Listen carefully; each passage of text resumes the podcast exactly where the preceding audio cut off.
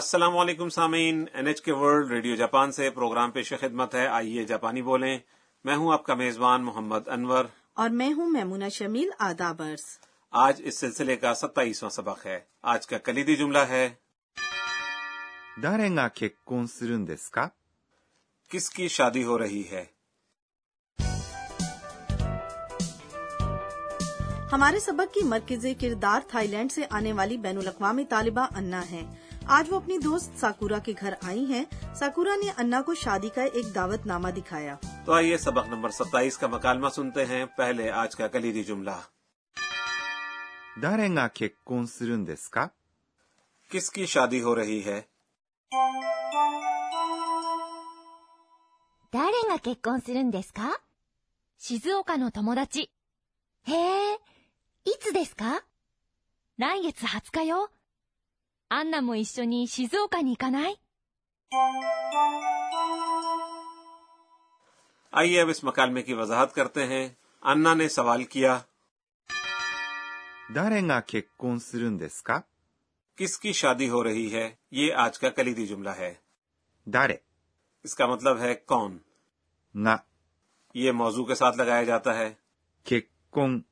یعنی شادی する یہ سادہ شکل ہے اس فعل کی します。 اس کے معنی ہیں کرنا تو کک کون یعنی شادی شماس یعنی کرنا کے ساتھ مل کر ایک فیل بن جاتا ہے جس کا مطلب ہے شادی کرنا تو ٹھیک ہے انور صاحب جی بالکل آپ نے درست کہا اور یہ تو آپ پہلے ہی سیکھ چکی ہیں کہ んです。 اظہار کا ایک ایسا انداز ہے جو کسی وجہ کو بیان کرنے یا زور دینے کے لیے استعمال کیا جاتا ہے か آخر میں اس لفظ کا اضافہ جملے کو سوالیہ بنا دیتا ہے لہٰذا ہم んですか اس وقت کہتے ہیں جب ہم کسی بات کی وضاحت چاہتے ہیں اچھا تو انا شادی کے دعوت نامے کو دیکھتی ہیں اور ساکورا سے پوچھتی ہیں کہ کون شادی کر رہا ہے یا کس کی شادی ہو رہی ہے ٹھیک جی بالکل ٹھیک لیکن محتاط رہیے ان دس سے پہلے فعل کو سادہ حالت میں ہونا چاہیے تو سادہ شکل کے فیل میں ماس نہیں لگتا نا لہٰذا کہ کون شماس یعنی شادی کرنا کہ کون سرو بن جاتا ہے جسے لغوی شکل بھی کہا جاتا ہے جی بالکل ٹھیک تو آئیے پھر آج کے کلیدی جملے کو کہنے کی مشق کرتے ہیں کس کی شادی ہو رہی ہے 誰が結婚するんですか ساکورا جواب دیتی ہیں 静岡の友達。 شیزو کا میں ایک دوست کی ویسے اس کا لفظی ترجمہ ہے شیزو کا کی ایک دوست 静岡 یہ وسطی جاپان کا ایک پریفیکچر ہے جو بحر الکاہل کے ساتھ واقع ہے の اسموں کو ملانے والا لفظ ہے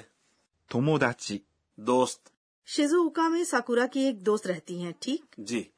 سکورا شیزوکا پریفیکچر کے شیزوکا شہر میں پیدا ہوئی تھی جب وہ سینئر ہائی اسکول میں تھی تو ان کے والد کا تبادلہ ٹوکیو ہو گیا تھا اور ان کا گھرانہ بھی ان کے ساتھ ٹوکیو منتقل ہو گیا ان کی بچپن کی دوست کی جلد ہی شادی ہونے والی ہے تو انا کہتی ہیں へえ、 آہا یہ واقعی یہ جذبات کا اظہار ہے جو نشاندہی کرتا ہے کہ میں آپ کی بات سن رہا ہوں یا سن رہی ہوں いつですか کب ہے いつ اس کا مطلب ہے کب اور اس کے بعد آتا ہے です。 جو جملے کو ختم کرنے کا شائستہ انداز ہے اور آخر میں کا جو کسی جملے کو سوالیہ جملے میں تبدیل کر دیتا ہے いつですか یعنی کب ہے یا یہ شادی کب ہے اور سکورا جواب میں کہتی ہیں 来月20日よ。 آئندہ ماہ کی بیس تاریخ کو 来月。 یعنی آئندہ ماہ ویسے اس مہینے یا رواں مہینے کو کہتے ہیں 今月。 اور گزشتہ ماہ کو کہتے ہیں 先月。 اس کے بعد سکورا نے کہا 20日。 اس کا مطلب ہے بیس تاریخ آ، ذرا ٹھہریے انور صاحب کیا بیس نیجو نہیں ہے جی بالکل ٹھیک لیکن جاپانی میں تاریخ کے اظہار کے وقت عادات تبدیل ہو جاتے ہیں بیس تاریخ کو 20日。 کہتے ہیں آپ اسے اسی انداز میں یاد کر لیجئے اور اس کے بعد فقرے میں آتا ہے よ。 یہ وہ لفظ ہے جسے جملے کے اختتام پر اس وقت کہا جاتا ہے جب آپ مخاطب کو کوئی ایسی بات بتاتے ہیں جو وہ نہیں جانتا یا نہ جانتی ہو アンナも一緒に静岡に行かない انا کیا آپ میرے ساتھ شیزو کا نہیں چلیں گی アンナ یعنی انا も یہ حرف جار ہے اس کا مطلب ہے بھی 一緒 ساتھ یا اکٹھے に یہ حرف جار وسیلے یا ذریعے کی نشاندہی کرتا ہے 静岡 شیزو کا یہ ایک جگہ کا نام ہے に یہ حرف جار یہاں پر سمت کی نشاندہی کے لیے استعمال ہوا ہے 行かない、 یہ غیر رسمی شکل ہے اس فعل کی 行きません。 اس کا مطلب ہے نہ جانا یہ اکی ماس یعنی جانا کی نئی شکل ہے ایسا ہی ہے نا جی بالکل ٹھیک ہے اگر آپ فیل کی نئی شکل کو اٹھان کے ساتھ کہتے ہیں تو آپ کسی کو کوئی کام کرنے کی تجویز یا دعوت دے رہے ہوتے ہیں آ، بنیادی طور پر انور صاحب نئی شکل فیل کی منفی شکل ہے لیکن اگر ہم اسے اٹھان کے ساتھ کہتے ہیں تو اس کے منفی معنی ختم ہو جاتے ہیں ایسا ہی ہے جی بالکل اس طرح نائک شکل کا استعمال کرتے ہوئے آپ کسی کو مدعو کر سکتے ہیں اسی بات کو شائستہ انداز میں یوں کہیں گے 行きませんか نہیں چلیں گی یعنی یہ ایک انداز ہے یہ کہنے کا کہ آپ بھی میرے ساتھ چلیں اور آئیے اب سبق نمبر ستائیس کا مکالمہ ایک بار پھر سنتے ہیں آج کا کلیدی جملہ ہے 誰が結婚するんですか کس کی شادی ہو رہی ہے 誰が結婚するんですか静岡の友達。へえ、いつですか来月20日よ。アンナも一緒に静岡に行かない اب وقت ہوا ہے ہمارے کارنر گر کی باتیں کا اس پروگرام کی سپروائزر پروفیسر اکانے تو کناگا ہمیں آج کے اہم نکات کے بارے میں بتاتی ہیں تو انور صاحب میں سیکھنا چاہوں گی کہ تاریخوں کو کس طرح کہتے ہیں تو آئیے پروفیسر صاحبہ سے پوچھتے ہیں 私が教えましょう وہ کہتی ہیں کہ جاپانی زبان میں مہینے کے پہلے دن کو یوں کہتے ہیں 1日 اصل میں اس کا مطلب ہے وہ پہلا دن جب چاند نکلتا ہے لیکن یہ عموماً پہلی تاریخ کے لیے استعمال ہوتا ہے اور دوسری تاریخ سے لے کر دسویں تاریخ تک ہم ایسے کہتے ہیں دو تاریخ 2日 تین تاریخ 3日 چار تاریخ 4日 پانچواں دن یا پانچ تاریخ 5日 چھ تاریخ 6日 سات تاریخ 7日 آٹھ تاریخ 8日 نو تاریخ 9日 اور مہینے کا دسواں دن یا دس تاریخ 10日 جیسا کہ میں نے سبق نمبر سات میں بتایا تھا یہ الفاظ دراصل جاپان میں گنتی کے پرانے طریقے کی باقیات ہیں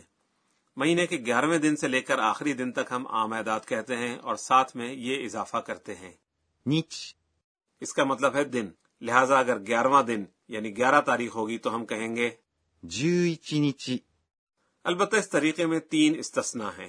چودہ تاریخ کو کہتے ہیں 14日 بیس تاریخ کو یوں کہتے ہیں 20日 اور چوبیس تاریخ کو کہتے ہیں 24日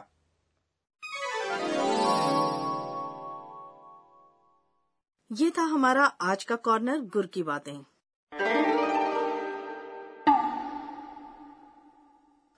اور اب وقت ہوا ہے ہمارے کارنر صوتی الفاظ کا اس میں ہم آوازوں یا رویوں کی عکاسی کرنے والی صوتی ترقی متعارف کرواتے ہیں آج ہم جانوروں کی آوازیں متعارف کروائیں گے تو میمونہ آپ اندازہ لگائیے اور بتائیے کہ آپ کے خیال میں یہ کس جانور کی آواز ہے ワンワン وان وان مجھے نہیں معلوم انور صاحب جواب ہے اوہ یہ کتے کے بھونکنے کی آواز ہے جی اور اس آواز کے بارے میں آپ کا کیا خیال ہے にゃーにゃー آ، کیا یہ بلی ہے جی تو سامعین آپ کو کیسا لگا آج صوتی الفاظ کے کارنر میں ہم نے دو الفاظ متعارف کروائے ワンワン اور にゃーにゃー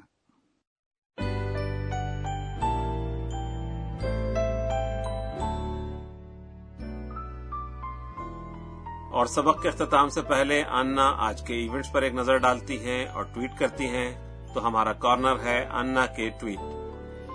えーっと、今日は、 میں ساکورا کے ساتھ ان کے آبائی گھر شیزوکا شہر جاؤں گی میرا خیال تھا کہ میں ساکورا کے ساتھ شادی کی تقریب میں شریک ہو سکتی ہوں لیکن مجھے دعوت نامے کے بغیر نہیں جانا چاہیے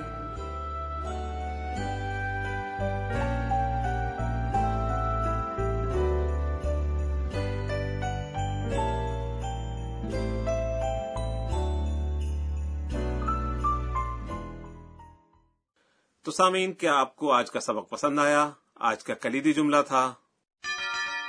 誰が結婚するんですか کس کی شادی ہو رہی ہے